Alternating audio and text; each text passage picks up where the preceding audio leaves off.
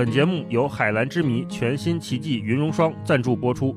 全新云绒质地，搭载预研抗老科技，修护之上加成抗老，持续内外兼修，让生命力由内而外蓬勃涌动，永续年轻奇迹。Hello，大家好，欢迎来到新一期的文化有限，也是海蓝之谜永续年轻生命力系列的第一期节目。我是大一，我是超哥，我是星光。提醒各位，如果现在正在小宇宙平台收听这一期节目呢，可以看一下我们这一集的播放页面啊。有一个特别好玩的新动效新功能会跟大家见面，希望你也可以喜欢啊，很漂亮。今天我们要聊的这本书啊，看标题大家也知道了，是三毛女士的《撒哈拉的故事》这本非常非常非常著名的书。对我觉得这也可能是咱们自打做文化有限以来呼声很高的前三名吧，前五名的书肯定是在其中之一了。嗯，所以我们今天也是借着。跟海蓝之谜这次机会啊，一起来聊聊永续年轻生命力这个话题。因为我们提到有些作家，我们总会想到，哎，他好像就代表了年轻，他好像就代表了生命力，好像他在所有读者心中是永远不会变老的，没错，一个形象。嗯，是的。那想到这样的作家，或者想到这样的文艺作品，我觉得三毛女士应该是我们第一个映入我们眼帘的非常优秀的这种大作家了，对，不能错过的。不能错过，而且是所有人可能都会公认的这么一个优秀的作家，然后写出了非常了不起的作品。没错，所以我们今天就来聊聊三毛老师的这个第一部作品《撒哈拉的故事》，成名作。对，成名作。但是在这个正式开始聊书之前啊，我们还是有这个热嘴小环节。之前我还看有朋友留言说，能不能整集都是热嘴环节呀？就是不想听我们聊书。嗯啊。今天这集热嘴的环节可能会稍微的丰富一些哈，跟大家先聊聊我们最近我们三个的一些集体的感悟。嗯，是什么回事呢？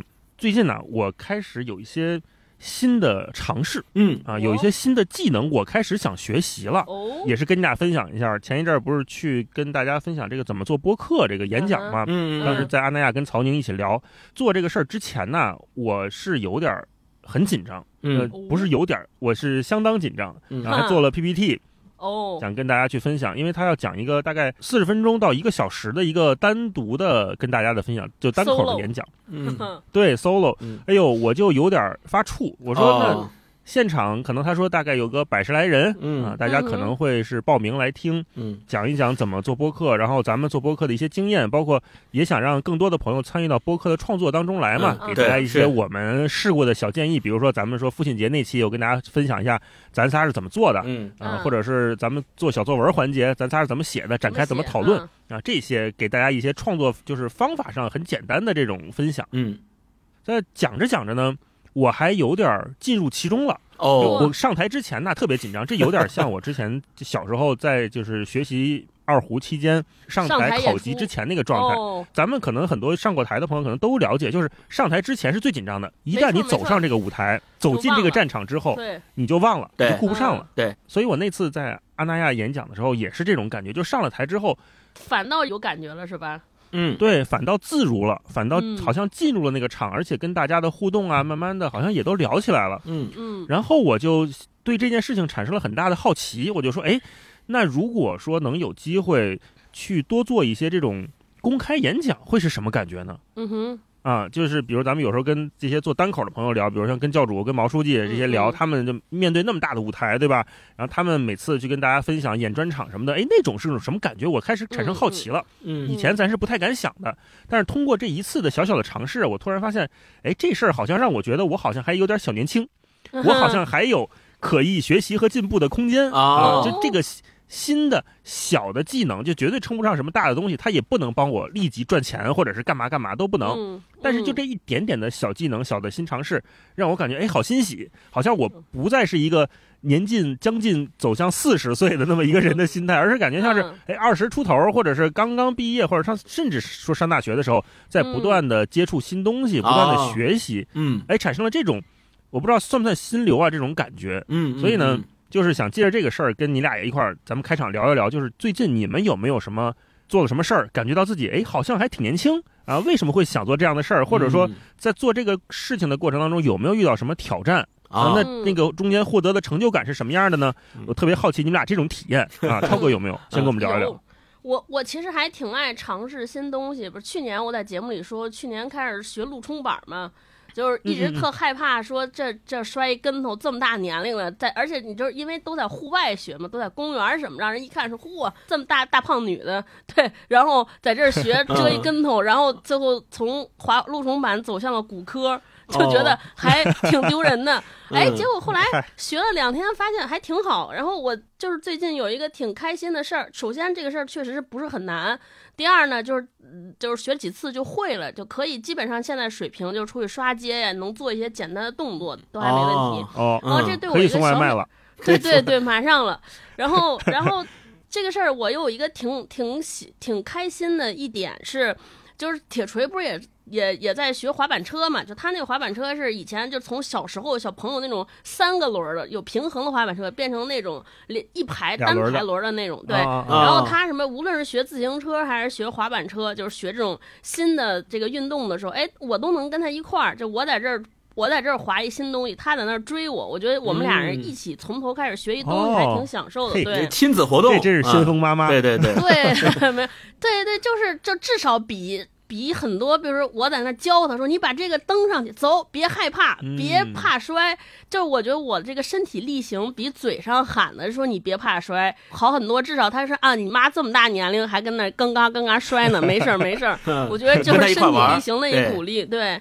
然后第二个是我今年开始一个学的小计划，我这两天在 B 站开始上看，开始上那种文学课，文学就这两天在看这个杨宁老师文学理论课，哦，重新我打算上课然后学习起来了。对，就是我打算把这个杨颖老师还有有一个耶鲁公开课，都是讲文学理论的，先学一学，然后再看看什么语言学呀、什么文艺史啊、文学批评啊这些，都有空都学一学。呵，嗯，就是想学这个事儿，想学这个事儿。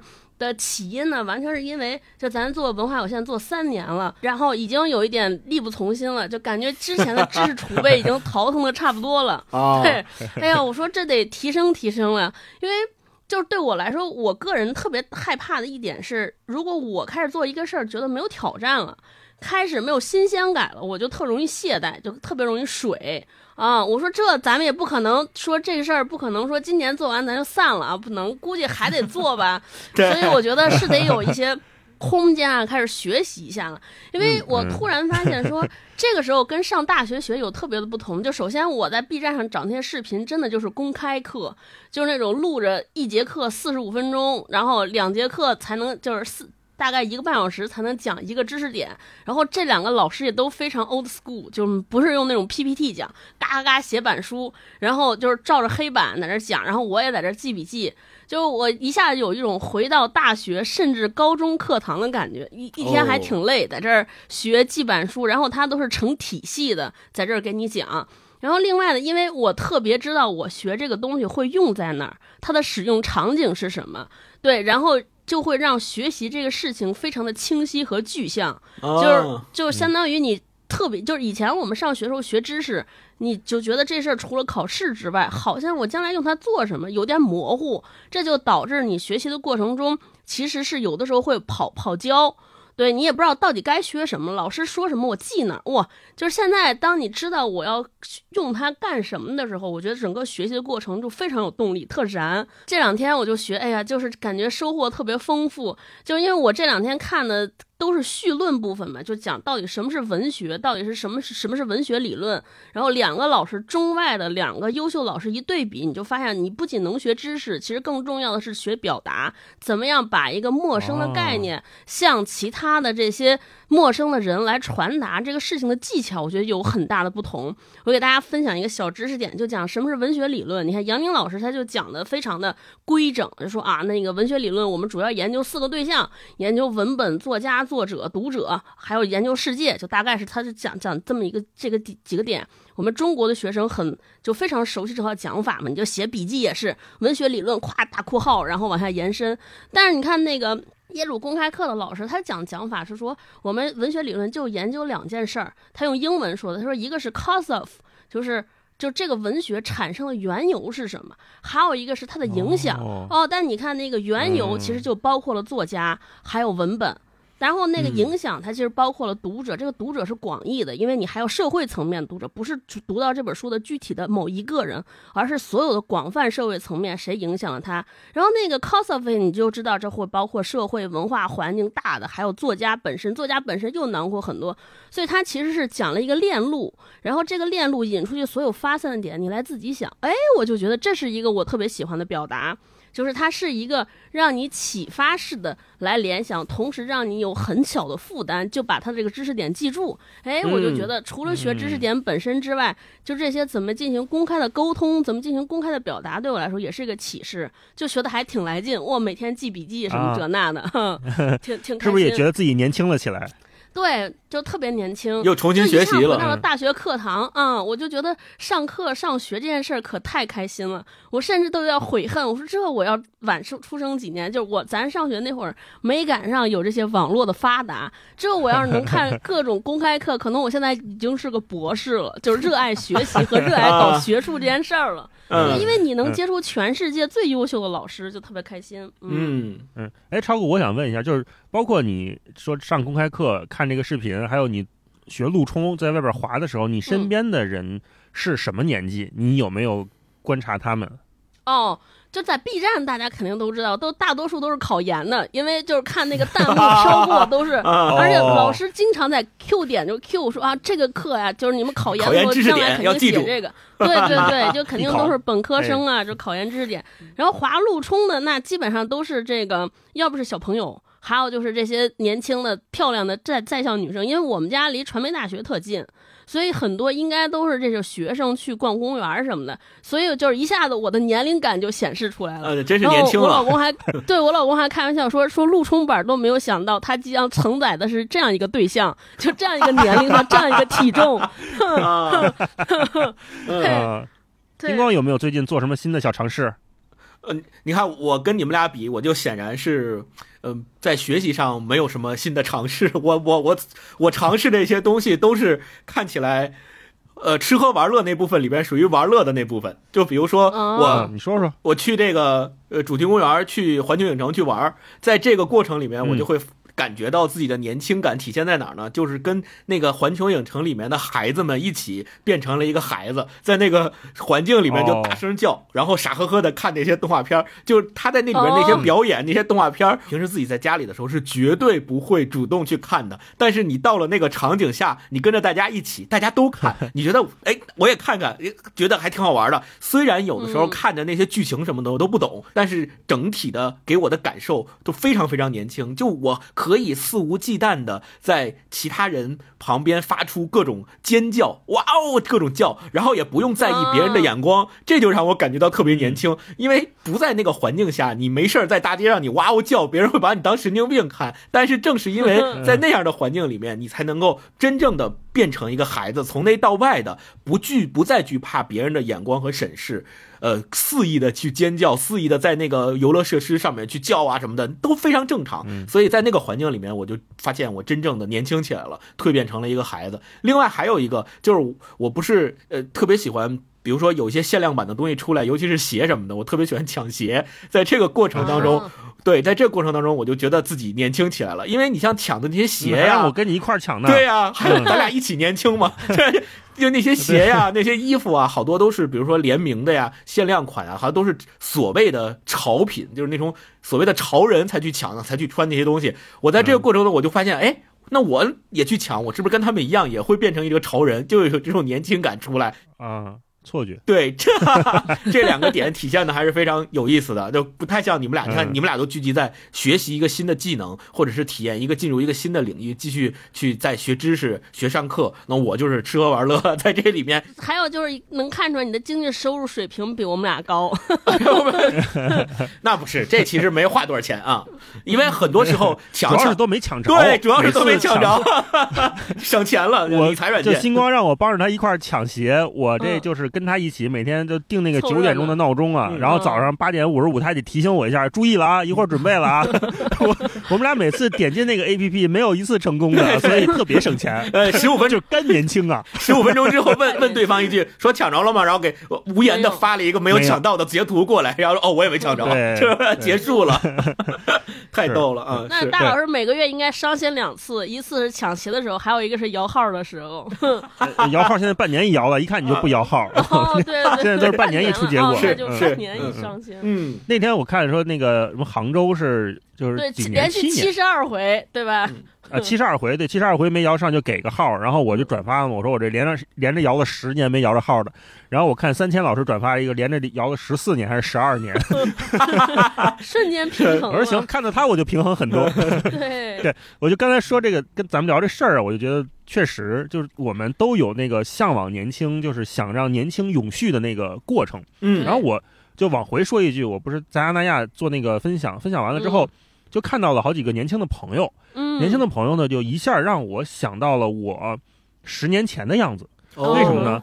就这几个女孩啊，她们是来听这个讲座，呃，是清华大学建筑系的研究生，哦有几个超哥校友，呃，气质都非常好，呃，对嗯，呃，谈吐也都非常的优秀。他们在自己拍 vlog，应该是也在做自己的创作，自媒体，听过咱们节目，然后来听这次分享。讲完了之后呢，私下聊聊两句，然后拍个照片啊什么的。我说嗯这都没问题，一块儿聊。我说哎，那你们现在是在做什么呀？那会儿，然后他们说在在清华学这个建筑设计，然后可能还是关注了一些人文类的东西，比如说怎么让建筑对更多人更友好，尤其是残障人士，怎么能照顾到他们。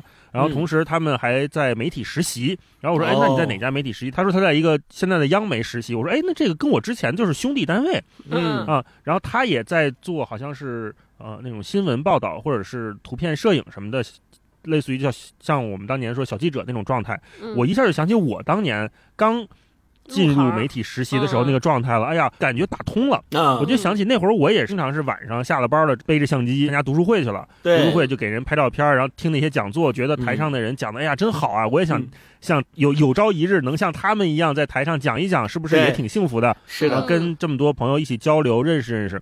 然后看到这些年轻的朋友的时候，我发现，哎，好像那个年轻的状态又回来了，让我嗯找到了一个循环的感觉。这种感觉还真的挺好的。嗯对，所以顺着这个呢，就想问你俩，今年有没有什么小目标？为什么问小目标呢？是我是觉得这种人生规划呀、职业目标这种词儿也都太大了，而且我发现这种。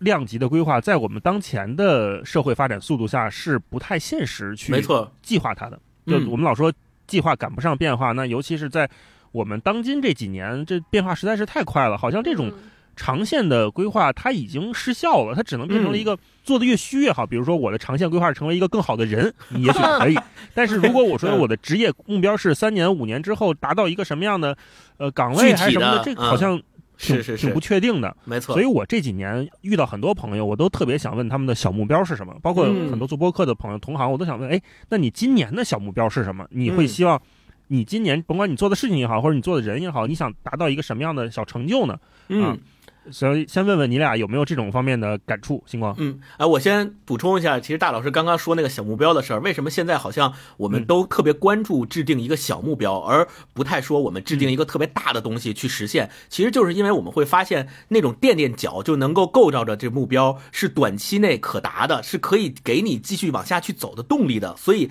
它是更能够实现的，也是更能够给你鼓励的。大家就开始开始发现，哦，原来小目标一步一步按部就班的去实现，可能会比设定一个大目标会更加的现实。现在就是我们发现制定每一个小目标按部就班的来，其实。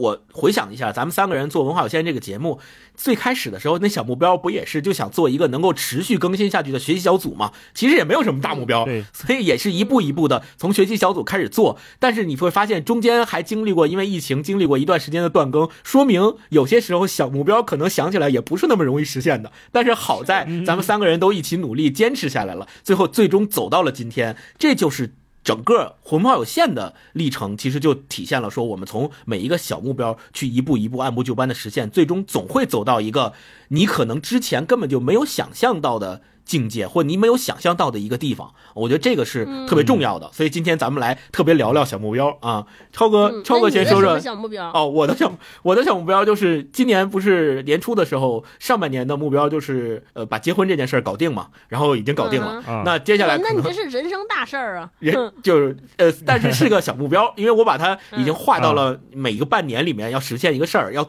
要干这个事儿，所以它是一个小目标。那我干完了，我做完了，就相当于结婚这个事儿结束了。那接下来可能就是我要跟温温一起商量，是不是哎什么时候要孩子呀？可能是这个事儿需要去考虑了，提上记事日程一个小目标。然后另外一个小目标就特别具体，因为既然说到小目标，那我就认为肯定是越具体越好。今年有两个小目标，一个就是我要出国玩两趟。三年疫情确实憋坏了，没出去过。对，所以我要出国玩两趟。然后其中一趟是一定要回一趟新加坡，因为之前在新加坡上学，好多次都跟那边的老师啊、师兄们约好了要回去看他们，但都没有回去。所以今年一定要安排出去两趟，其中一趟是新加坡，够具体吧？然后另外另外有一个小私心，就是我希望咱们文化有限这个节目有更多听友能够听我们的节目，然后能够在今年和更多领域的好朋友们我们一起。在一起玩，做一些有意思的策划，然后也希望有我们更多于我们欣赏的品牌能够跟我们有更多的好的合作。嗯，像海蓝之谜这样优秀的品牌是吧？那就是我们今年的小目标。没错，那这这小目标已经基本实现了啊！对对对，超哥呢？嗯，有什么小目标？嗯，哦，我这小目标就是我我今年有几个小目标，一个不是我说刚才上那课嘛。就是这其实是相当于这个课是对于文化有限的一个目标。我特别希望说我在今年的呃阅读的过程中，可以从就是首先我把这个这门课先学完。学完之后，我是希望我今年在阅读的过程中能够有更有体系，然后有这些相较于而言比较学术或者权威的这些视角和观点进来。因为以前它都是个人化，都是我个人化的表达嘛。啊，我看这个书有什么感觉？我读这个书，他感动我了，是他他他让我难难过了，喜悦，他都是更更个人。然后现在我是希望说，我是不是能有各各各种角度、各种维度来再看这这个书？这对我也是一个挑战。那可能我们节目。是不是从我的表达中能够听出一些差异和新鲜感？大家未来也可以看看，是不是我会有变化啊？但很有可能也是学不成，呃，学完之后发现也没什么用 哈。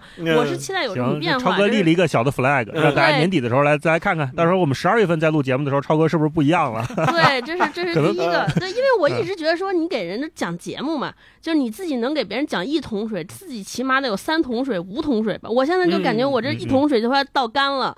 就没什么了，我现在特别害怕，就是我经常我的害怕恐惧源自于写提纲的时候就完了坏菜了，没有什么问题可提出了。当我没有问题提出的时候，我就发现可能就是我的水平快到这儿了，对，非常非常紧迫，非常焦虑，所以我感觉我这个 文化水平啊稍微提升提升，这是对于这个播客。对，然后另外呢，就是我的主业不是做茶嘛，三五杯的茶。嗯。然后我们今年就可能大家以为是不是散黄了，这公司没了没有啊？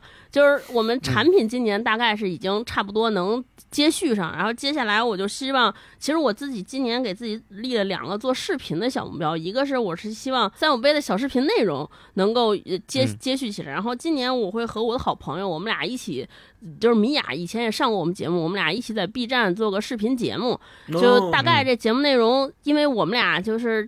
我们俩都是在今年结束了自己长达两到三年的这个心理咨询嘛，这就是大夫说你们不用来了啊，就心理咨询师说挺好了，不用了。你要是想花钱，我也不反对，但是你可以就可以不用了。后来我们俩说，那那就我们互为心理咨询师吧，把这个生活过程中产生的一些不快啊，或者一些特拧巴的地儿，跟大家倾诉倾诉，就当给自己找一不花钱的心理咨询师。那但可能我们俩之间的这些。生活中的这些拧巴呀，或者难受，可能我们俩的分享能给大家有一点点帮助和启发，更好。互相疗愈，启发不了也无所谓。对，但但主要是找一个不花钱的咨询师。就我们俩想做一这么一视频节目，然后这个视频节目给的小目标也是，就跟咱文化有限一样，先能实现稳定的周更，嗯，是吧？对，争取这个稳定从已经不容易了。对，从四月份开始，争取能稳定更新周更到年底，发现这节目还在更啊，就可以多有没有人看？不重要，就是就是能周更嗯，对，这就是我今年今年给自己的小目标。不错，就因为我一直想做视频，对我就说，哎，这视频这个事儿。就这是个主流方向。我身为一个做内容的人，学这个的人，我觉得一定要去那个领域去看一看。以前都是指挥别人做或者看分析，我觉得不如自己亲自下场做一做，找一找手感，成败都无所谓啊。所以就是给自己的小目标，就坚持稳定更新更新啊。这今年我的目标特别好。大老师呢？大老师呢？大老师小目标是什么？实现了，都实现了。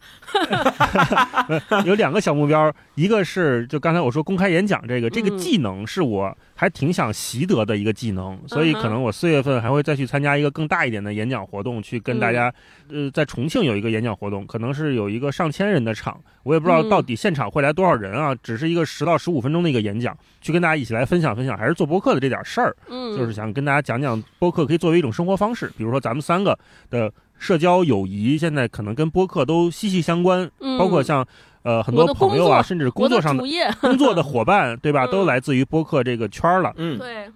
呃，顺着这个生活方式，就想跟大家，想让更多的朋友能理解，就听播客可以成为一种生活方式，然后做播客也同样可以让生活变得更丰富起来。我觉得这是可能今年我想在技能上提升的一点。然后另外一个比较虚一点的，也是可能跟咱们。做创作有关，就是我想多参与一些内容的策划和创作工作。嗯嗯，所以最近我是一直在跟闲聊的制作人吕东，我们在一起策划很多东西。在我们这一期上线之前，大家应该也已经听到了，我们四月一号已经跟六家有台，我们录了一个很好玩的一个小节目。对，在现在录这一期的时候啊。这个节目还没有录制，我们是明天要去录制，所以这个时间线是有点乱的啊。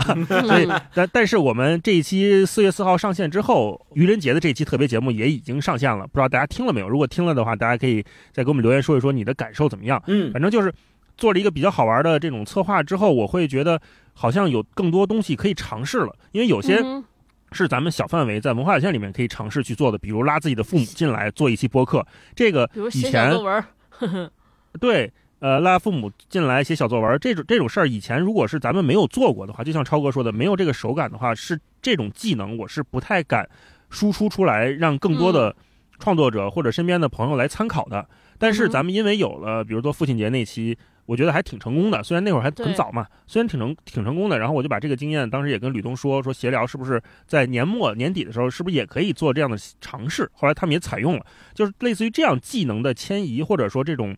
怎么讲呢？创作上面的经验的平移吧，是让我觉得这件事情对我来说很重要。然后我也希望能通过咱们的节目，通过可能跟更多的节目或者跟很多商业上面的合作，让我对内容的创作这方面的信心也更足一点啊。嗯，所以这就是我今年的两个小目标吧。我觉得小目标这个东西它还挺重要的，它应该是小目标是我们在可见范围内应对不确定的锚点。因为大时代是相当不确定的，但是我们在可见的，比如说半年，比如说这一年的范围内，我的情况是相对较为稳定的，我是相对较为可见的。嗯，那个即便是发生了一些转变，它可能也是可控范围内的。在这种状态下，我去规划我的人生的行程，跟整个生命的脉络形成一个共振的话，我觉得小目标是那个还挺重要的锚点，它也不至于让我们活得特别的庸庸碌碌，就是人生会丧失意义，不至于。但也不至于说，因为我有一个特别宏大的目标，每天我追着它追的好累啊，也不会有这样的情况，对吧？所以聊到这儿，也希望大家能留言跟我们说一说，哎，你最近有没有自己的小目标？或者这半年啊，这一年啊，出去玩也可以，或者学习一个技能也可以，或者就是考到一个什么样的分数也没有问题，都可以，或者就读完一本书啊，也都是一个很不错的小目标。对，在留言区里面点赞前十名的朋友，我们会送给他海蓝之谜奇迹云绒霜三点五毫升的体验装一份。嗯。然后这个小目标，咱也得有个实现的时期嘛，对吧？如果比如说定个半年小目标、一年小目标之后，也欢迎大家到时候回来 check 一下自己这个小目标实现了没有哈。还个愿来评论区再再回来打个卡，对，行不行的都没关系，主要是大家一起热闹热闹啊。好，那接下来我们就正式进入今天这本书《撒哈拉的故事》，还是请超哥简单的给我们介绍介绍这个书讲的是什么啊？哇，这个撒哈拉的故事这个内容可太简单了，我觉得这本书如果放在今天就变成一个博客。就是他讲的，他其实是一本从文学上讲，它是本散文集嘛。但是散文集讲的什么内容？就是讲三毛老师和他的爱人荷西一起去到撒哈拉沙漠里边，在一个叫阿雍的小镇上进行进行生活。然后她的丈夫是在那个西撒哈拉找了一个工作，然后其实就是夫妻俩每天。在这个撒哈拉沙漠里边一起过日子的一些日常的记录、点滴记录，其实有点像咱们那个现在的 vlog，就文字版的 v vlog。就是如果他生活在今天，能把这些生活生活的碎片。变成变成这些呃视频也好，变成图片也好，我觉得就是三毛老师活在今天，应该也能成为一个大 V 大的旅行博主。对这些这些文章的点滴里边包括了什么呢？就有一些是他就日常生活，比如说我跟邻里邻里的关系啊，我跟邻居之间发生什么，我在上下班的路上遇见了谁，就其实是这有一方面是这样，还有一些呢是我们其实生活在非非洲之外的人，很多难以想象的。难以想象的生活内容，比如说在这么一个缺水的地方，大家是怎么洗澡的？他们的就是和这些当地人一些风俗习惯，对他们是怎么治病的？对，甚至还有一些可能我们生活在和平年代的很少见到的，呃，关于这些种族之间的战争，包括这个西撒哈拉，它是属于就是本来是属于西班牙殖民嘛，在这么殖民环境下，最后他们是民族自觉是要独立还是归摩洛哥？就最后发生了一个种族之间的战斗。然后撒哈拉正好三毛老师身在其中，他亲自见证了这些战斗的发生，所以这些文章，这些这整个这个散文集是写成书于上世纪七十年代，就是一九七几年这个时间段。但是我们今天读起来还有很多非常鲜活的内容。就他，就我那天一想说，如果三毛老师活着活到今天，他已经是一个八十岁的老人。你就很难想象，就是这八十岁的老人，其实和我们现在和像咱仨可能是爷爷奶奶辈儿的人，你很难想象说我们的爷爷奶奶过这样的生活，就是他他对一个人身处，就是可能有一天就看了一本国家地理杂志，说哇这撒哈拉地方挺好的，然后就举家一。对，就背起包来，就直接去了那儿了。然后，就可能语言都很有可能会不通，什么都不知道，面向一片未知，拎着包去，在那儿开始开始扎根下来生活。就这是我们很难想象，可能对于我们今天的年轻人来说，你都很难。我们今年，比如说，我们到底是在北上广还是回家？就就这个问题，咱 网上讨论多少年？但是你很难想象，在上世纪七六七十年代，有这么一位女性，当她。在杂志上看了一篇文章，想去就说走就走了，这个很其实很冲击，对于我们今天来说也是一种启示。另外，我觉得我们从这个里边读出很多相同的感觉是什么？就是三毛老师的那种，比如他对于爱情、对于生活、对于这种到了一个相对，他其实相对于是从一个比较富庶的地方去了一个比较贫困。比较各方面生活条件都很困顿的地方，他去那儿生活时候，他的这种态度，他的这种待人接物时候那种理念，在我们今天看来还觉得非常先锋，非常的非常值得我们学习和探讨。对，还有就是我们开篇讲的说所谓叫年轻，对吧？什么叫年轻的心态？为什么三毛老师，即便其实刚我前，即便他今天活着是八十岁高龄，我们看到他之后，永远觉得是一个青春的灵魂。是什么让我们？他在我们心目中青春永驻，其实在这本书里有很好的体现。比如他对于人的这种好，他对于生活的好奇心，他那种把所有生活中的苦难变成乐趣的那些小的方式和方法，还有呢，她跟她老公相处时候的那些小浪漫，还有那些的这些很好的游戏和互动、小冒险，对小冒险、小探索。我觉得还有就是他对于所有的人的那种天生就像年轻人一样的热情、不设防，还有那种永远。饱满的热情和激情，我觉得都能让我们读到的这种所谓年轻和活力，这就是这本书大概的内容。嗯，嗯，对，我觉得听超哥介绍完之后，就我就想起这本书里面有一句话特别特别打动我，三毛老师写的，叫“生命的过程，无论是阳春白雪、青菜豆腐，我都得尝尝是什么滋味，才不往来走这么一遭啊！”我想起我爸，我爸给我一个特别大的影响是，任何事儿啊。任何的，尤其是吃的方面的东西，你你都得尝尝，啊，合理合法范围内啊，就是你喜不喜欢另说，但是你得知道它是什么滋味儿，就大概是这意思。但是说的肯定没有三毛老师漂亮啊。对，我就想起这种生活态度是一以贯之，在这个《撒哈拉的故事》这本书里面，三毛老师写的也是这种状态嗯，是的，是的。所以年轻的时候，如果永远都能够保持像大一老师说的这种，任何事情都愿意去尝试，任何事情都愿意去。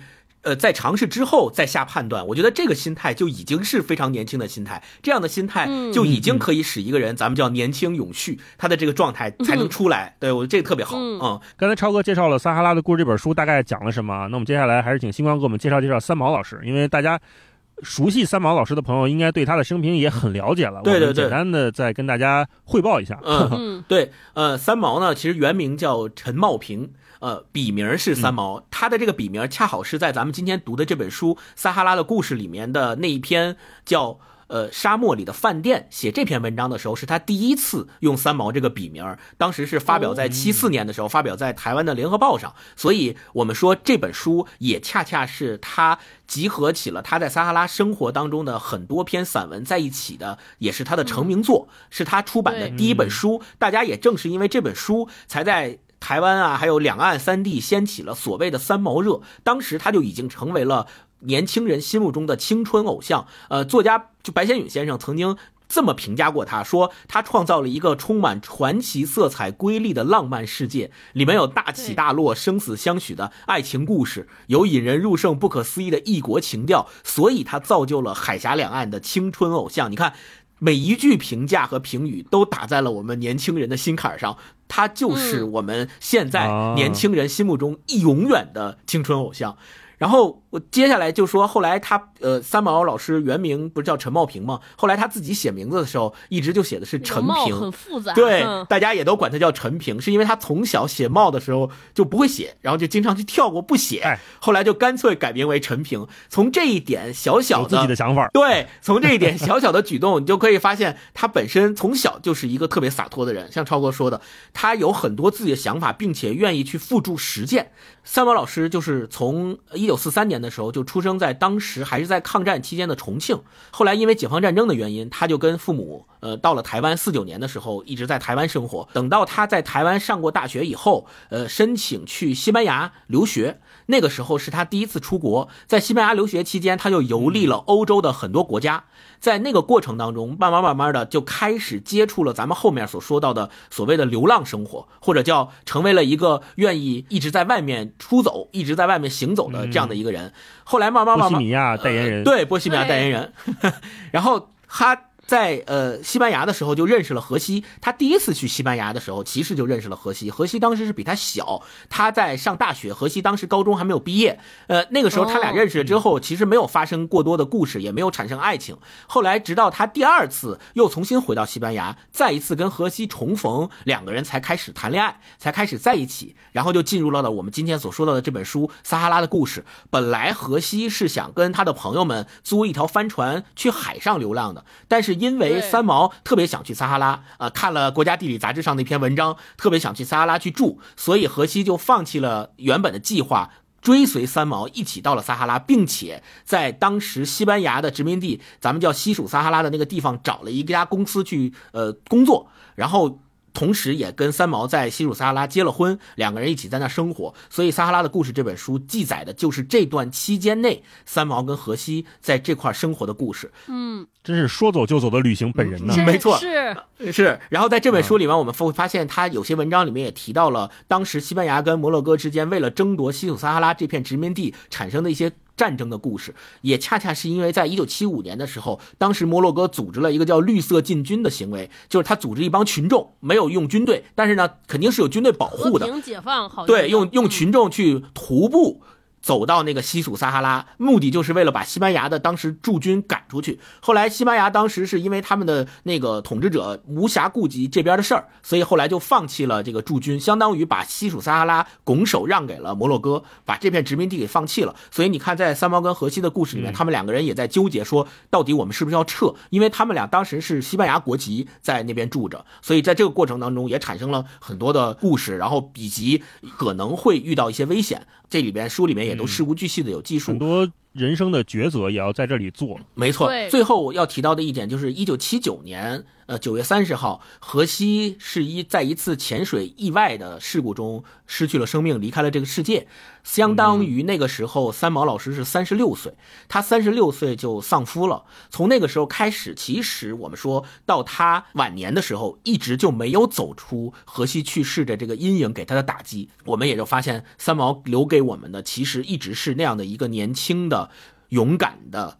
在外流浪的那样的一种形象，所以我们也到今天一直有很多人也都在怀念三毛老师。而且他因为之前呃年轻的时候写过很多歌词嘛，我们现在很多传唱的歌曲也都是三毛做的词，比如说《橄榄树》，比如说还有他们后来出了一个唱片，呃，那个唱片也是非常有名的，叫《回声》，三毛作品第十五号。这个唱片在整个台湾的唱片界也是一个里程碑式的作品，因为它是台湾第一张做成实体 CD 去出版贩售的作品。那里面有李宗盛啊，有李泰祥啊，很多特别有名的作曲家给他作曲，然后是齐豫跟潘越云演唱的。如果大家感兴趣的话，还可以去找来这张唱片听一听，里面的那些歌词啊，真的是特别特别有三毛的文字的感觉。所以他在那个唱片的歌词，他写了一个文案，他说。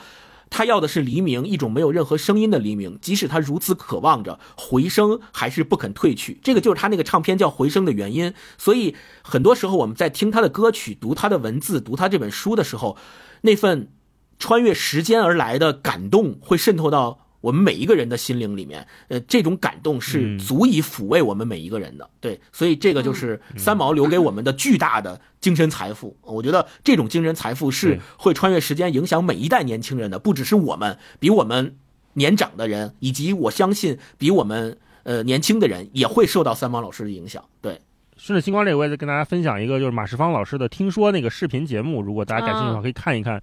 第一季主要讲的就是台湾的流行音乐，其中有一集专门是在讲《橄榄树》这首歌歌曲背后的故事，也都是非常非常动人的。大家感兴趣可以去看一看。是的，超哥。对，就刚刚星光讲三毛，我是因为这次做这期节目，我就从网上集中看了一些关于三毛的视频，我还挺意外的。就我，我觉得生活在我们这个时代最大的幸福就是很多东西，你像以前我我上高中时候第一次读三毛，你只能通过文字来想象他是个什么样的人。然后这次我们有丰富的影像资料。我来，我去看他，我，还挺意外的，就反差很大。就读文字的时候，你觉得他是一个非常洒脱，呃，就觉得能做出这种行为来的人，他一定是那种就比较干练啊，或者是比较怎么样，就反正你我对他有一些标签化的印象。但是看他的视频还有他的采访，我特别意外。就是他是一个说着台湾腔的一个特别柔弱的，甚至话语当中会有很多的撒娇啊，非常细腻、非常纤细的这么一个女性的形象。就有一个她和林怀民，就是台湾的，就是舞蹈大师林怀民的一次对谈采访，非常应该是八十年代一个影像资料。哇，三毛问林怀民说：“你做这些会不会很累呀？”就是就 你知道，就是用台湾女生的声音问。我突然觉得说，哇。这个可能就是真正是三毛内在的力量的来源，就是我觉得它代表了除了我们之前说那些青春年轻，我觉得还有很多是让我们感到的力量和自由。对，那么小的一个身体里边，对人非常客气，非常有礼貌，但是这并不影响说我要去干我自己的事情，这不是一个冲突的概念。以前我们老说说我要做自己，我要不管别人，我可能就会会难免会要冒犯其他人。或者特别的 sharp 会跟特特别特别有攻击性，但并没有对。但是三毛他把这个事情化解的很好，所以我也擅自揣测啊，我觉得跟他个人最后命运的走向有很大的关系。因为你知道，这个人他内在和他的外在之间是有很大的纠扯和拉扯在的，所以我觉得这可能这也是一个角度和视角吧，大家来看待三毛。甚至还有很多博主，我看去到了这个阿雍这个小镇，看他住的那。那条街、那条巷子，还有他那个房房子，还有我们待会儿文章里边会讲，会有很多羊掉下来的那个地方，那个天台也有博主去看过 啊。我觉得就确实，当你有了这些影像资料之后，再去读这个文章，我就感受会很大啊，感触会有很多不一样的地方。对，所以嗯，星光，所以杨照老师也评曾经评价过三毛，就是咱们说三毛这个面相和陈平，他是可以看着一体两面。三毛给我们的印象一直是年轻的代表，是青春偶像，是浪漫，是洒脱，是奔放。但是其实陈平那个真正隐藏在这个笔名后面的人，其实是痛苦的，是悲郁的，是敏感的，是内心脆弱的。所以正是因为这样的反差，我觉得他才一直能够成为年轻人心目当中特别特别喜欢的作者，因为他的这种心态，其实恰恰也是年轻人在。呃青春时期我们所遇到的那种纠结，可能那种纠扯，在每一个人身上都会有。也正是因为如此，在他呃的，就是在他离开这个世界的消息传来的时候，当时在台湾有很多人印象特别深刻的就是回到家以后就默默的点上一支蜡烛，然后打开他做的那张回声的唱片，然后在唱片声中回忆。读三毛，读他的文学作品，给自己留下的感动，这个场景成为了那一代年轻人心中久久不能抹去的回忆。所以，我们，嗯我我们也就知道，其实他在每一代年轻人心中的那个形象留下来的都是特别美好的。对，嗯嗯嗯，对对。刚才听你俩聊完啊，我是从另外一个角度在想，我们今年。在读三毛将近半个世纪之后，这个是我们今天来读三毛来聊永续年轻这个话题特别合适的一个时机，就是想去体验对世界无限好奇，不断去感受这种生命力，然后由内而外的让年轻永续，对吧？从七四年到现在二三年，呃，五十将近五十年之后再读，你看七几年的时候，那会儿正在打越战嘛，那会儿世界局势还是相对紧张的，而且当时的各地的关系也不是那么的平稳。那个时候三毛的出走。三毛的流浪，它代表了某种自由主义的精神，就是向往自由的态度。它可能是需要相当大的勇气的。那时隔半个世纪之后，我们再次出走，再次谈论自由，再次谈论青春，在当下这个半个世纪以后，也成为了一个所有人心里面的渴望。这个是我今天我们来读三毛，来聊永续年轻这个话题特别合适的一个时机。没错，就是。如果是在去年这个时候聊，我觉得是拧巴的；但现在 聊是对的。对，就是说一个我最近的一个小感悟。前两天我跟霹雳不是去泰国了嘛？哎，就是我突然感觉到什么叫做重新与世界发生连接。就我好久没有见到这么多不同人种的面孔了，哇，这种感觉让我觉得有点魔幻，有点神奇，但是同时又觉得倍感亲切，是让我感觉和世界重新连接了起来。这可能后面我们再细聊。所以你会发现，三毛就是因为在七十年代的时候，通过他写的文章。让大家认识到了原来生活还有这样的面相，可以跟世界发生这么多有趣、丰富、层次多元的连接，所以才成为了每个年轻人心中的青春偶像。这个正是他在那个年代所特有的意义。嗯，提供了给我们另一种生活方式吧，让更多年轻人看到我还可以这样选择。这种功劳是非常大的。嗯嗯，刚才我们一直都在说三毛个人给大家的感觉，他非常潇洒，非常的可爱，非常的俏皮。那在读三毛的作品的时候。我想问问你俩有没有感觉到，就是他的这个所谓的新鲜感，他的这种冒险精神，到底是通过哪些东西体现出来的？比如我看的时候啊，我不知道你俩什么感觉，我看的时候就觉得它里边好多的小冒险、小探索，好像也都不是特别大。不是说我一定要干一个特别惊天动地的事儿，而是比如我就卖个鱼，呃，然后或者我就给邻村的这个村民拿指甲油补个牙，补完了我就特开心。卖个鱼，卖完了鱼我还去那个店里吃饭，我 看那厨师惊讶的表情，哎，我特开心。啊，在沙漠里面就看，哎，说这这些人他们都怎么洗澡啊？就是有点有点窥私欲啊，但是就感觉对有点有点猎奇，有点还挺可爱，就只是好奇他们怎么洗澡。然后回头回头人家问说，哎，最近有个。那个亚洲面孔老看我们洗澡，你知道是谁吗？他说：“哦，最近来了一批日本游客，估计是他们。”就是这种小谎言嘛，小玩笑，就让人觉得哇，这个人也太好玩了吧！就是你们有没有读这个书的时候有过这样的感触的瞬间啊？超哥，嗯嗯啊，有。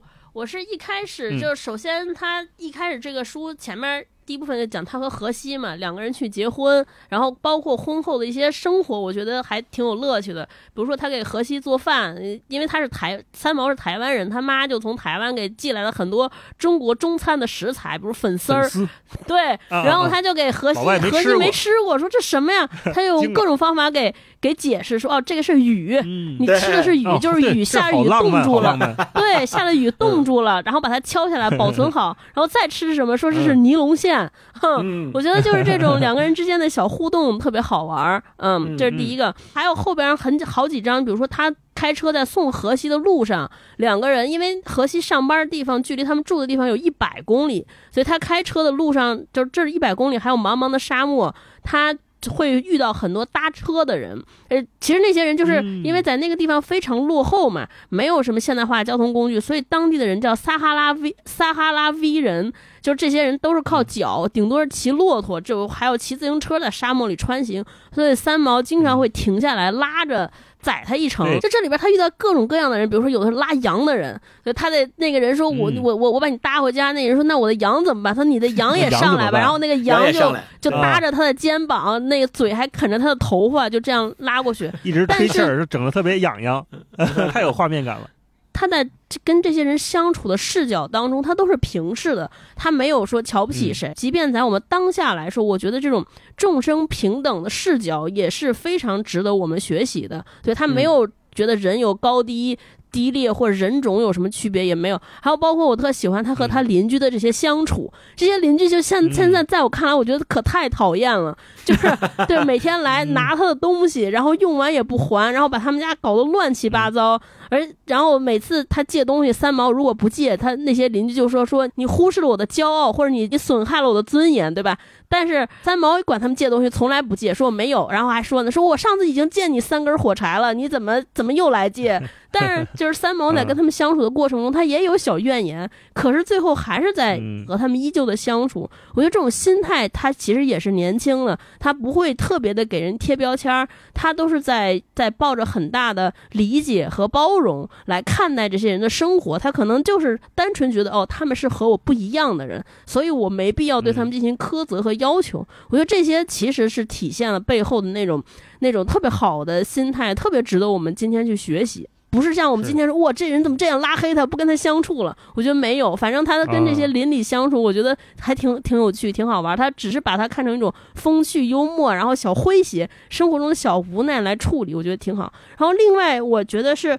值得一说的是，它整体的，就如果我们放在时代的语境下来看，说为什么它这本散文集在当时，呃，有那么大的影响，是因为我们看当时那个年代的散文，我们现在来回看七十年代的散文，很少像三毛这种说以我为个体，以我为主体视角，然后我就靠写我生活中这点滴这些。没有什么特别大价值的小事儿来作为叙述主体来成一本散文的，就是那个年代写散文，它还是要有这个宏大的叙事，它还是要有很大的意义在，才能称之为散文。就是三毛第一次可能是以我的视角来写这个文章，那其实以我的视角背后透露着什么？就背后透露说，我认为我的生活，我就是我的个体是珍贵，是珍贵的，我是重要的。它其实也是一个个体解放。和个体独立的体现，在那个年代其实没有的。个那些年代都是在写他人，写我这个世界，写这个社会，在写这个时代，其实没有我的。那三毛可能是第一次，其实背后就透露着我对于自己的尊重。我认为我个体的地位的在提升，所以我是值得被记录，我的经历是值得被记载、被看见的。我觉得这个其实也体现了一种年轻，对吧？就是我认为我很重要，我和你们都不一样，所以我要把我记录下来。嗯嗯。嗯嗯嗯，星光呢？我在看三毛这本书的时候，我会发现，其实咱们在字里行间里面所体会和感受到的那种乐观呐、勇敢啊、好客多情，其实恰恰是三毛内在的，他看透了很多。事理生死和喜怒的人才能够表现出来的这种感觉，因为如果没有一个透视的本质，说我在后面去支撑着我去看这样的东西，那我可能在撒哈拉沙漠这样一个生活条件非常。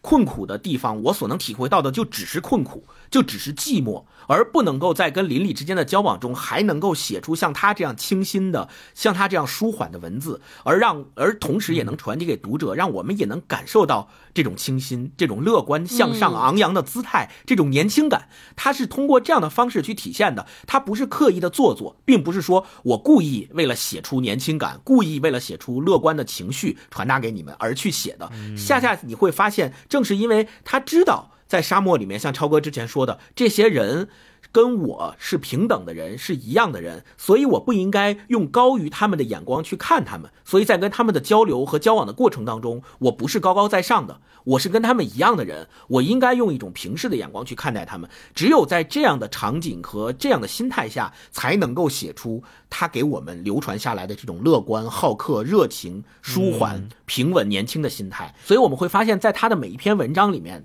他的用词和遣词造句都不求深刻。这也是为什么我们会发现说，他的这些没有特别大的词，没有这些深刻的词，却会显得那么的优雅。就是他会让他的语言脱离一种肤浅的层次。变成独具三毛个性化魅力的这种方式传递给你。所以，这种传奇般的人生经历，其实告诉我们每一个人：当你用心去感受你身边的生活，和用心去跟你身边的人去交流的时候，你会体会到世界的广阔和与世界连接的感觉。像大一老师说的，又重新体会到了我是属于这个世界的一份子，我愿意跟这个世界发生丰富的、多元的连接啊！我觉得这个是非常重要的。对，那我觉得两个关键词吧，一个是特别平等。他从心态上与人之间的交流之间是特别平等的一个人，没有那些分别心。另外一个特别关键的，我觉得就是体验。只有去充分体验，对世界无限好奇，才能有三毛这样优秀的作品，写出撒哈拉的故事。我在看他这本书的时候，我就想起来一个反面的一个反义词，叫悬浮。最近不是。很多这种我们这个批评什么影视作品的时候，都说这个剧悬浮嘛。这些作品啊，就是即便他在写非常日常的，比如我们上班族的生活、日常的交流，我们都会觉得这剧怎么那么飘啊？就是我们不这样说话呀。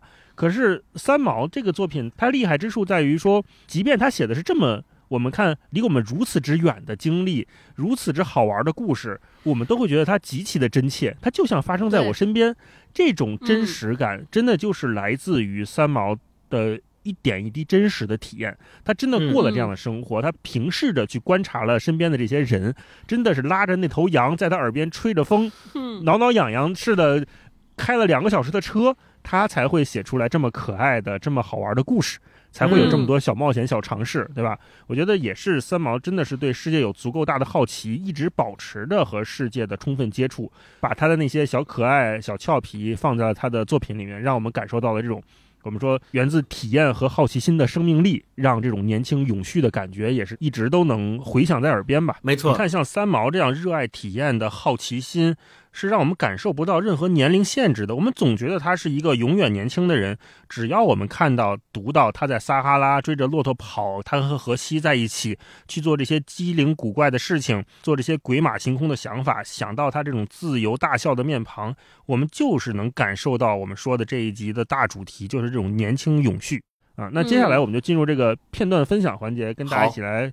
聊一聊我们每个人喜欢的段落。嗯，那嗯，星光先来吧，星光先来一段。好，我先分享一段，就是他在这一篇叫《天梯》的文章里面写的。天梯呢，讲的是一个特别有意思的学车的故事，就是他在撒哈拉当时学车也是无证驾驶，无证驾驶了好长时间。先无证驾驶，对，也没有人找他，开着车去驾校，警察也不警察也不查他的驾照，因为大家都认为你既然能开车，那你肯定就是有证的，默认你是有证的啊。但是其实他没证，后来他专门开车去。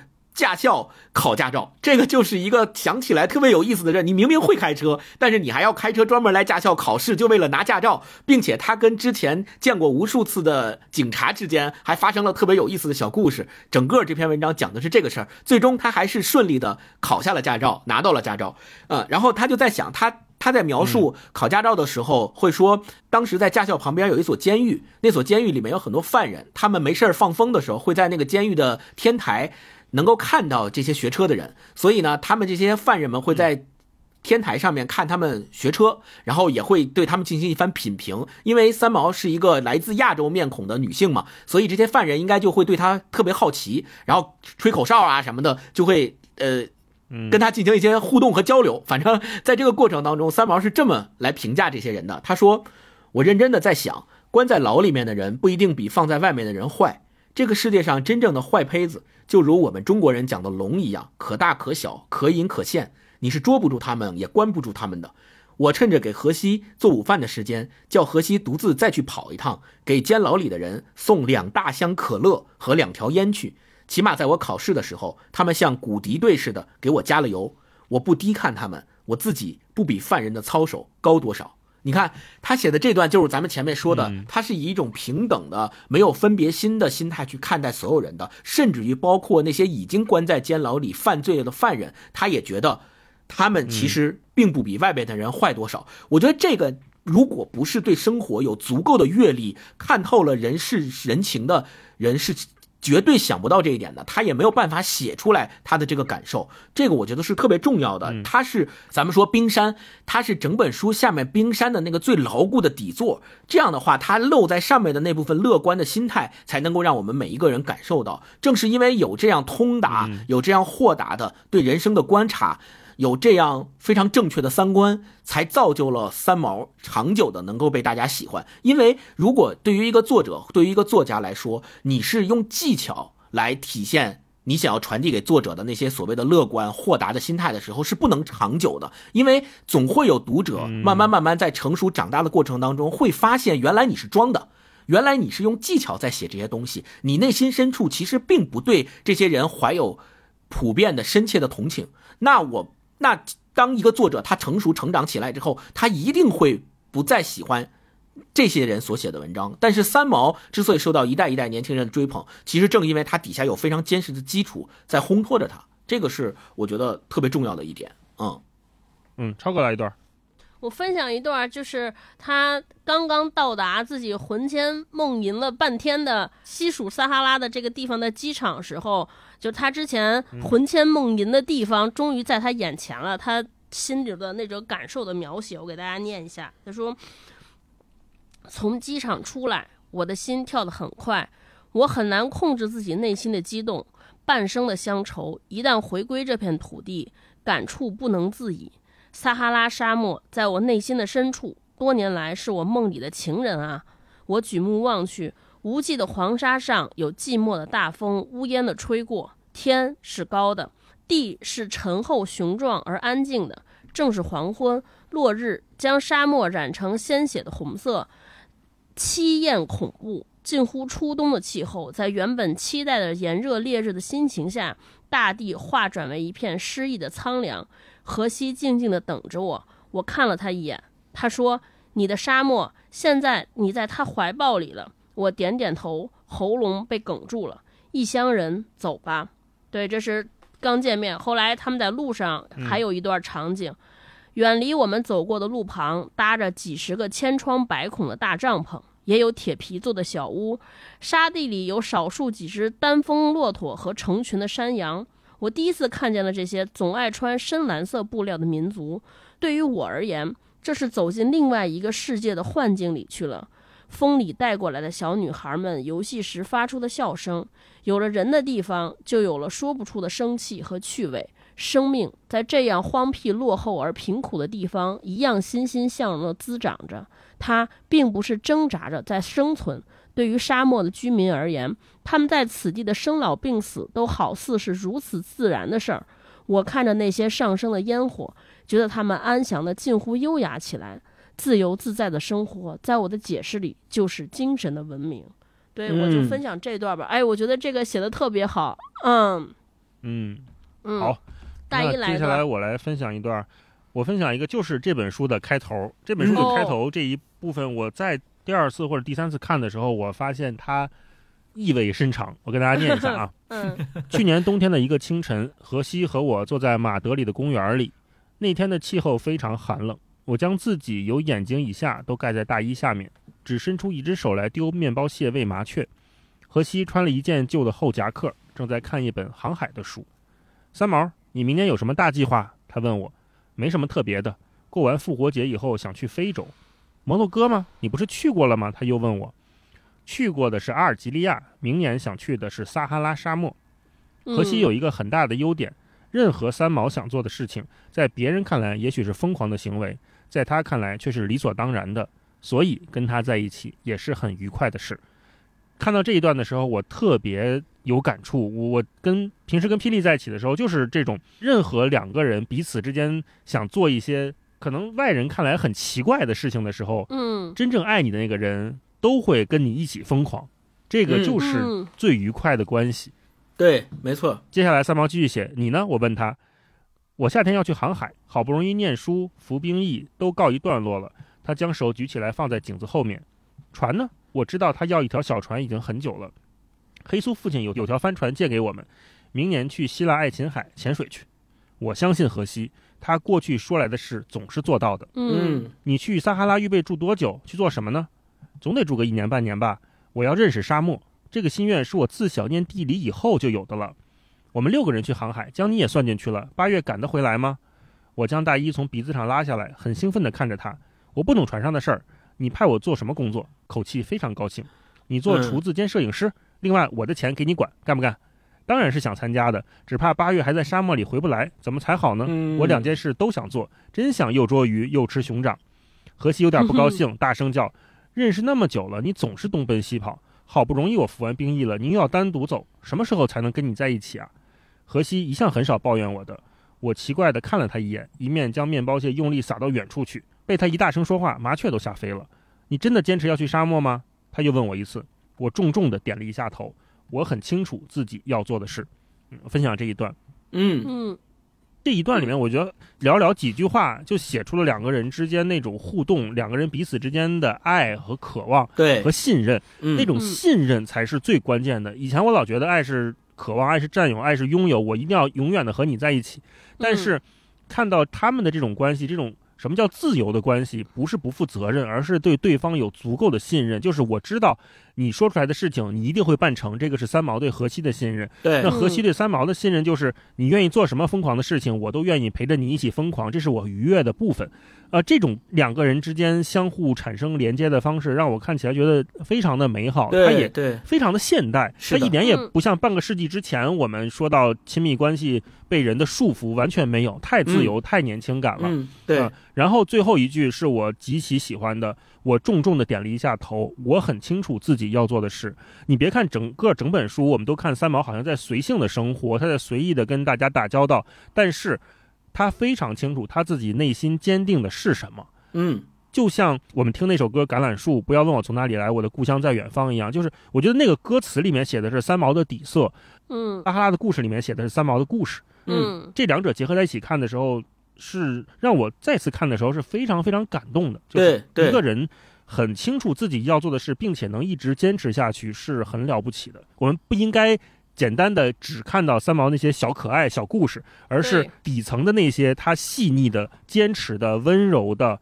力量又很勇敢的部分。那种力量感是非常了不起，这是能传承下来的东西。没错，嗯我接着大一的说一下，而且如果当哎你想到三毛作为一个笔名以及对读者的面相来说，他可能只是这个人他的一面，他的另外一面就是叫陈平的那一面，可能恰恰反而是一个不善言辞，内心更加敏感，也也许还遇到过一些悲伤的事情的这样的一个人。那如果是你想到这一层的话，你就更加会感佩他的勇气，更加会欣赏他对生活的那种永远的追求啊、然后我来接着分享一段，嗯其实跟大一老师的那段是同样一篇文章，就是在《结婚记》里面写到的，也是能够特别好的体现出他跟的第一篇，对他跟荷西之间的信任感是怎么样建立的？就是他们俩结婚以后，荷西要给他送结婚礼物嘛。然后荷西是这么说，他这他是这么写的，他说第二天荷西来敲门时，我正在睡午觉，因为来回提了一大桶淡水，累得很，已经五点半了。他进门就大叫：“快起来，我有东西送给你！”口气兴奋得很，手中抱着一个大盒子。我光脚跳起来，赶快去抢盒子，一面叫着：“一定是花儿！沙漠里哪里变得出花来嘛？真是！”他有点失望，嗯我猜不中。我赶紧打开盒子，撕掉乱七八糟包着的废纸，哗，露出两个骷髅的眼睛来。我将这个意外的礼物用力拉出来，再一看，原来是一副骆驼的头骨，惨白的骨头很完整的合在一起，一大排牙齿正龇牙咧嘴的对着我，眼睛是两个大黑洞。你看他接下来写说，我太兴奋了，这个东西真是送到我心里去了。我将它放在书架上，口里啧啧赞叹：“哎，真豪华，真豪华！”荷西不愧是我的知音，哪里搞来的？我问他，去找的呀。沙漠里快走死了，找到这一副完整的，我知道你会喜欢。他很得意，这真是最好的结婚礼物。你看他写的就是荷西也知道他一定会喜欢的，所以不惜在沙漠里走了一天，就为了找到一个完整的骆驼头骨送给他。果不其然，送给他之后，他觉得这个结婚礼物简直太豪华，太豪华了，真的就是他喜欢的，送到了他的心坎上。我觉得这种信任感的建立是非常非常不容易的，两个人之间得有多深入的了解，才能知道对方真正喜欢什么，并且愿意为了对方的这种喜欢去付出，然后回来以后真的能够得到对方的反馈，就是哇，太豪华了，我真的很喜欢，真的谢谢你。我觉得这样的互动恰恰能够体现出两个人之间的这种信任感和互相的了解是多么的深厚。哎，超哥就来一段吧。嗯，我分享一段我前面说的，就他们他们家在家做饭的那段，挺有趣的，有趣的小事儿，也是他们两口子夫妻生活相处之间一些特好玩的事儿。呃，这个前面我讲了说做做粉丝嘛，这次不是粉丝，这次是做了一个饭团儿，是这样的。反正夫妻生活总是在吃饭，其他时间便是去忙着赚吃饭的钱，实在没多大意思。有天我做了饭卷，就是日本人的寿司，用紫菜包饭，里边放些维他肉松。荷西这一下拒吃了，什么？你居然给我吃印蓝纸、复写纸？我慢慢问他，你真不吃？不吃不吃。好，我大乐，吃了一大堆饭卷，张开口来，我看他命令我，你看没有蓝色。我是用反面复写纸卷的，不会染到口里去。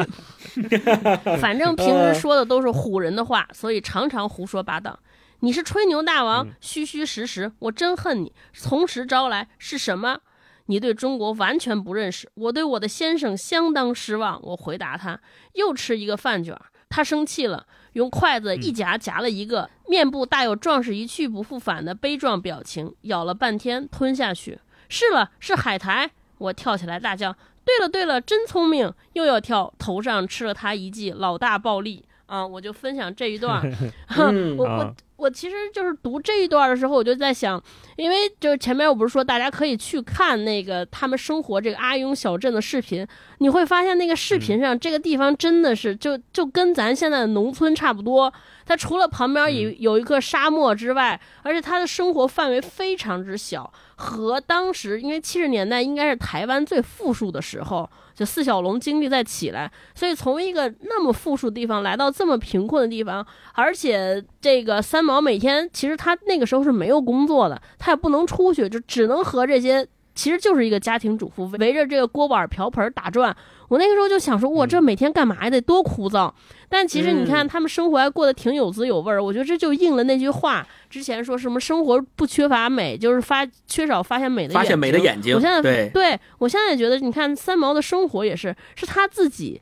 就因为有了他的存在，可能让这个原本枯燥、贫瘠，甚至有一点其实挺困顿的生活，哎，变得突然有声色了。我觉得就是体现在他和荷西的这个互动里边。要不然，其实你现在就是我们切实的想想他的生活，其实挺可怕的。一个就咱们经常讲说是你上班通勤时间几个小时，所以生活质量不高。你想想，荷西每天上班可是走一百公里的沙漠，往返二百公里 对，二百公里就是北京到天津。吧，哼，也没有高铁，开车开好几个小时，对吧？回来就吃饭，而且都是沙漠，咱现在刮个沙尘暴都受不了。你像在那儿怎么生活？但每天 就是靠这些小趣味、小游戏，你你反倒把这个生活过成了让我们每个人羡慕的样子。我觉得这个是挺值得我们现在人看的。就生活过成什么样，其实一方面依赖于物质条件，更重要的是依赖于过生活的这两个人。对，嗯，对，嗯，对。是身边的那个人太重要了。嗯，是。好，我也来一个，我分享搭车客这一篇，因为嗯，我们之前聊过很多文艺作品，其实车对于一个文艺作品的意象，或者对一个人生活的掌控感都是极其重要的，象征着这个主人公掌握了自己的命运。嗯啊，那如果我们之前看过《驾驶我的车》，这就是一个很典型的把车作为一种隐喻的存在。嗯，没错，在。三毛的这个故事里面，他真实的去学了开车，但同时我们也能在他的文字里面感受到车或者说自由自在的行驶、自己掌握方向这件事情对他来说意义重大到什么程度？对对对，就像我刚才前面刚开始分享第一段，再到后面他讲搭车的这个，我给大家分享一下。每一个不在沙漠居住的人都跟我提到水的问题，却很少有人问我在那么浩瀚无际的沙海里，没有一条小船，如何乘风破浪的航出镇外的世界去呢？长久被封闭在这只有一条街的小镇上，就好似一个断了腿的人，又偏偏在一条没有出口的巷子里一样的寂寞。千篇一律的日子，没有过分的欢乐，也谈不上什么哀愁。没有变化的生活，就像织布机上的经纬，一匹一匹的岁月都织出来了，而花色却是一个样子的单调。那一天，荷西把船运来的小车开到家门口来时，我几乎是冲着去跟他见面的。嗯，它虽然不是那么实用昂贵的兰德罗伯牌的大型吉普车，也不适合在沙漠里奔驰，但是在我们已经非常满足了。对，注意这块它是带着逗号写的，但是逗号在我们逗号已经非常满足了。就这块，我能感觉到他在写的时候呀，都是想把那种情感。重重的放在这个纸上，再这么写呀。对啊，我轻轻的抚摸着他的里里外外，好似得了宝贝似的，不知所措的欢喜着。脑子里突然浮出一片大漠落霞的景色，背后的配乐居然是《Born Free》狮子与我片中那首叫《生而自由》的好听的主题曲。嗯，嗯奇怪的是，好似有一阵阵的大风向车子里刮来，把我的头发都吹得跳起舞来。你看，在沙漠里面吹风其实不是一个舒服的事儿，但是在他现在的心境里面，头发是在这个大风里面跳舞的。我一心一意地爱着这个新来的沙漠之舟。每天荷西下班了，我就拿一块干净的绒布，细心地去擦亮它，不让它沾上一丝尘土。连轮胎里陷进去的小石子，我都用夹子把它们挑出来，只怕自己没有尽心服侍着这个带给我们极大欢乐的伙伴。荷西今天上班去，他跑得还好吗？我擦着车子的大眼睛问着荷西，好极了，叫他东他就不去西，喂他吃草他也很客气，只吃一点点儿。嗯，现在有自己的车了，你还记得我们以前在公路上搭便车，眼巴巴的吹风淋雨，希望有人停下来载我们的惨样子吗？我问着荷西。那是在欧洲，在美国你就不敢。嗯荷西笑着说：“美国治安不同，而且当时你也不在我身边嘛。”嗯，我再擦着新车温柔的右眼，跟荷西有一搭没一搭的扯着。荷西什么时候让我开车子？满怀希望的问他：“你不是试过了？”他奇怪的反问：“那不算。你坐在我的旁边，我总是开不好，弄得我慌慌张张的，越骂开得越糟。你不懂心理学。”我说起这事儿就开始想发作了。我再开一星期，以后上班还是坐交通车去。下午你来开车接怎么样？好啊！我高兴地跳了起来，恨不得把车子抱了个满怀。这块儿不应该抱丈夫吗？为什么抱抱 车子？这段我看的真的是太可爱了，就是一方面这个画面感很很强，擦完左眼擦右眼，然后眼巴巴的看着这个车子，哎呀，把那个小石子都从车里面捏出来。这个小镇子只有一条街，按理说就是非常非常小，可能我们所有的小县城现在都不会像这么微缩了。对，但是在三毛他那个住的地方其实是相对贫瘠的啊。那一个车嗯对他这种向往自由的人来说，就是沙漠之舟，他形容的真是太准确了。然后在后面他这个车就是搭载了很多的人。其实我有点想到，就是他不光是真正在做搭车这件事情，更多的是他通过他能行走的方式，把呃我们说文明、科学或者说更健康的生活方式、更可能的多种的选择，也是带给了撒哈拉这个这片土地上各种各样的人。对，包括很多平等的观念，他后面也有说，当一些人对另外一位女性有不礼貌的言论，或者说有传她的谣言的时候，他会立即站出来说：“你们这么样说不对，你们没有任何的证据，不能这么说一个人。”是的，其实对他的这种观念也是一种像开车一样，在搭车客一样，在做普世的一种传播，是非常嗯了不起的。就是如果是我们作为一个外国人到了一个地方，你就不说外国人了，你可能作为一个新人到了一家公司，这个公司什么文化，不敢，你可能你都得融入其中，对吧？嗯我是不敢带着我的预设，指望说我的预设能改变什么其他的人。但是三毛不是的，三毛就像他他前面说的那那句话，就是我知道我要做的事情，我非常清楚我要做什么。这嗯才是他能一直把自己相信的理念跟更多人去讲的一个原因。对，没错。嗯所以我也很喜欢这一段啊，星对光。，所以我们一直说，为什么三毛值得我们一读再读，值得我们直到隔了这么长时间，在今天的一代一代年轻人还要重复不断的去读三毛，其实就是因为契合我们今天的这个主题。我们说所谓的年轻永续。其实它不是一种固守，而是跟世界的开拓和连接。这种连接体现在哪儿？体现在三毛他到了撒哈拉那片地方以后，他既能够做到入乡随俗，尊重别人的习俗，尊重别人的习惯，同时他也能够知道自己心目当中的那个三观正确的部分在哪儿，然后在看到不公正的、不对的事情的时候，敢于勇敢的说出。我觉得他正是恰恰把握住了这个特别好的点，既没有随波逐流。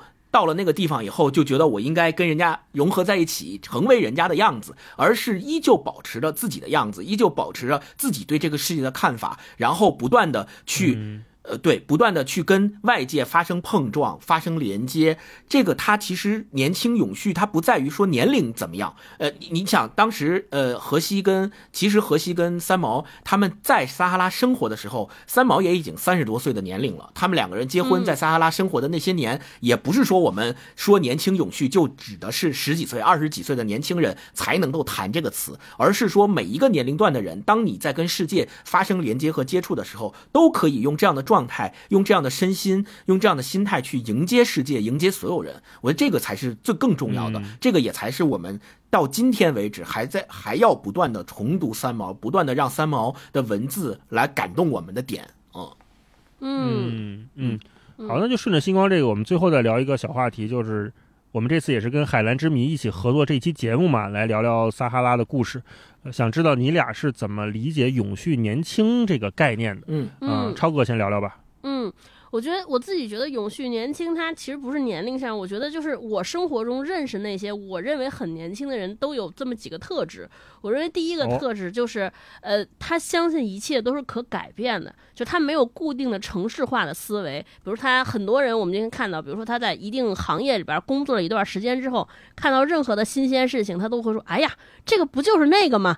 这不就是过去的那个吗？” 对他，他其实是会把新的东西用固。旧的东西去看，我觉得这种他可能就不是那个，他就是永续年轻的反面，而而是真正的年轻，他就是觉得说，哎，我从任何哪怕从旧的事物当中，我都要发现是不是有什么新的视角，或者有什么新的东西值得我去学习，值得我去探索。我觉得这是一个，就是永葆对对于东西它不是固化的思维，他认为它是有可变的、可改变的空间。我觉得这第一个是这是第一个永续，第二个我认为它就是。他其实是对自己自我的那个，他不叫自我要求吧？我是觉得他。也不允许自己停在某一个状态，不一定是持续向前，但我认为他是希望自己持续变动。我以前不是说我特别反对一个东西，说大家说我们不要待在舒适区。我觉得那个舒适区，它不是指说你要你是不是要固定的干一件事儿，是不是干我熟悉的事儿。这个舒适区我觉得是浅薄的。我觉得更重要是那个突破心理舒适区，就那种我觉得安全，我觉得它它不会变化。这个我觉得我们要走出这个，打破这个，就是你要。接受未知，接受那些不可能，接受那些我觉得无法掌控的事情。你要敢于去触碰这种，把这些不可能的东西让它变成可能。你至少要敢于去尝试。我觉得这也是我心中认为的永续年轻这么一个标签儿。就一个是对他人，我们不怀有固有的偏见，我们一定要去探索；还有一个是对自己，我永远要接受那种未知，接受变化，永远相信这就是对手对于可能性的不断的探索。我认为这是我心中的永。续年轻啊，嗯，就是刚才咱们整个节目其实都在谈一个概念，就是去体验，对世界无限好奇。嗯，那永续年轻，我理解啊，就是永续年轻，它肯定不是那种固守的行为，就是我一定要保持在什么地方不动，那不叫永续年轻，而是应该不断的去开拓和连接。这是我这几年一直在想的一个事儿，就是我觉得这种连接呢，它应该是一种生命状态。嗯嗯嗯，它跟年龄、财富什么的都没有特别大的强关联，而是在于我们是怎么延展自己的生命的。我希望我自己的生命是有更多的接口，能与更多不同的人、不同的领域、不同的技能、不同好玩的事情相连的。这样，我的就像那个八爪鱼一样，我的触手越来越多，我对我自己生命的支点也变得越来越丰富。那我就。永远不会因为某一个支点产生了变化，或者断裂，或者突然怎么样了，我就觉得我的整个生命的意义坍塌了。不会的，反而是支点越多的生命，它才越稳定。对，没错。然后呢，一个足够丰富的生命经历，应该提供给我们的就是跟世界相连的若干接口。嗯，想要有这样的接口，我们当然也要付出一些东西，比如像三毛他写的这种付出的勇气、付出的好奇心，然后不断的体验，然后即便。犯错，即便受伤，我们也因为内心足够强大而不太在意那些曾经过往给我们的伤害。三毛在这本书里面，其中也有一篇，他写他跟荷西一起去看那个动物的化石嘛，呃，骨头，然后其中也遇到了歹徒，迷路了。那个过程当中，他很惊心动魄的一段故事。但是到最后，脱险之后，最潇洒的部分 是他们俩回来之后，荷西当天晚上问我说：“哎呀，今天没有看成这个化石骨头，那怎么办？明天还去吗？”三毛说：“去啊。”嗯，这篇就结束了，大概这个意思啊，太酷了！如果是我们作为一个固守的人的话，你会觉得，哎呀，那这太危险了，咱以后别出去了，我恨不得都不可，对对对，别别，对对对，千万别冒险了。但是不会的，他不会因为曾经发生过什么事情就阻断了我对世界继续保持好奇的那个冲动。嗯，这样的，在这种不断探索、不断延伸的过程当中，就是年轻永续的样子呀，源源不断的生命力，外在的环境和自己的内心做这种内外兼修，让自己生命的河流一直澎湃，然后他的生命也一直在延续，延续到了作品里面，延续到了我们每个人的生活当中，这种精神甚至成为了某种时代的代言。不停的敢于和世界发生连接的非常了不起的状态。当我们的生命状态与足够多的经历、足够多的故事、足够多的我们信任、我们喜欢的人相连，它就能成为一个相当立体和多维的存在，也让我们有了更多的可能性，让自己去探索。在这种不断探索、不断延伸的过程当中，就是永续年轻的样子。这是我理解的永续年轻啊！啊，超哥。嗯，对，然后接着大老师那个讲，又启发了我一点。我觉得还有一点，他有一个标志，就是不怕犯错误，还有有这种一切重新来的勇气。就我们经常觉得什么人开始老了，就什么时候有有时候发现自己老了，就是说，哎呀，万一那个什么，我们可能没有时间了，我们可能没有资本了，我可能没有机会了，把这个事情再重做一遍。我觉得永续年轻，也就是大老师说的，因为因为你给自己生命。支有立了足够多的支点，你有有了若干的连接，你就会说，哎，那我比如说这个连接对对有。不同的接口之后，那这个接口断掉没关系，我从另一个接口是不是能岔出一条路，再重来一次？我觉得这种从我我可以没关系，失败了我可以从头再来，我觉得也是一个永永续年轻的标志。我永远有从头开始的信心和永远有从头开始的勇气，我觉得这个也很重要。所以为什么我们之前也聊过在路上嘛？为什么年轻人特别喜欢的那种状态，就是永远热泪盈眶，永远年轻，永远在路上，永远决定出发，永远我们。每一次选择出发的时候，都不不去过多的考虑出发之后我们要到达哪儿，而是把我们的触手触角延伸到这个世界每一个我们能够想要去够到的角落里面，去抒发我们对生命的意义，去感受这个世界的脉动，就像一条一直往前奔涌不息的大河一样。我们把很多小溪汇集到我们这条大河里面，我们才有源源不断的活力，才有源源不断的所谓的叫年轻永续的力量后面支撑着我们。我们这条大河，这条。生命的河流才能够一直流下去，这个其实是我们希望每一个人都能够感受到、都能够去追求的状态。嗯，好吧。那我们今天聊三毛老师的这本《撒哈拉的故事》，就跟大家先聊到这里。嗯，也欢迎大家在留言区里面跟我们留言说一说哈，你今年的小目标或者你短期内的小目标是什么？嗯，然后到时候完成了没有，也来评论区我们再打个卡哈。嗯，对，生活一点小冒险，咱们都尝试一下。哎，今天说的这个永续年轻的生活方式哈，我们会在评论区选出十位朋友，根据点赞的排名啊，选出十位送上海蓝之谜的全新奇迹云绒霜的三点五毫升的体验装一份。嗯。那最后呢，我们也再次感谢海蓝之谜全新奇迹云绒霜对本期节目的支持。你现在收听的是海蓝之谜永续年轻系列节目的第一集，下一集呢将会由声东击西的徐涛老师和神秘嘉宾带来，也希望你继续关注。好，那我们今天就跟大家聊到这里，我们下周再见，拜拜，拜拜拜。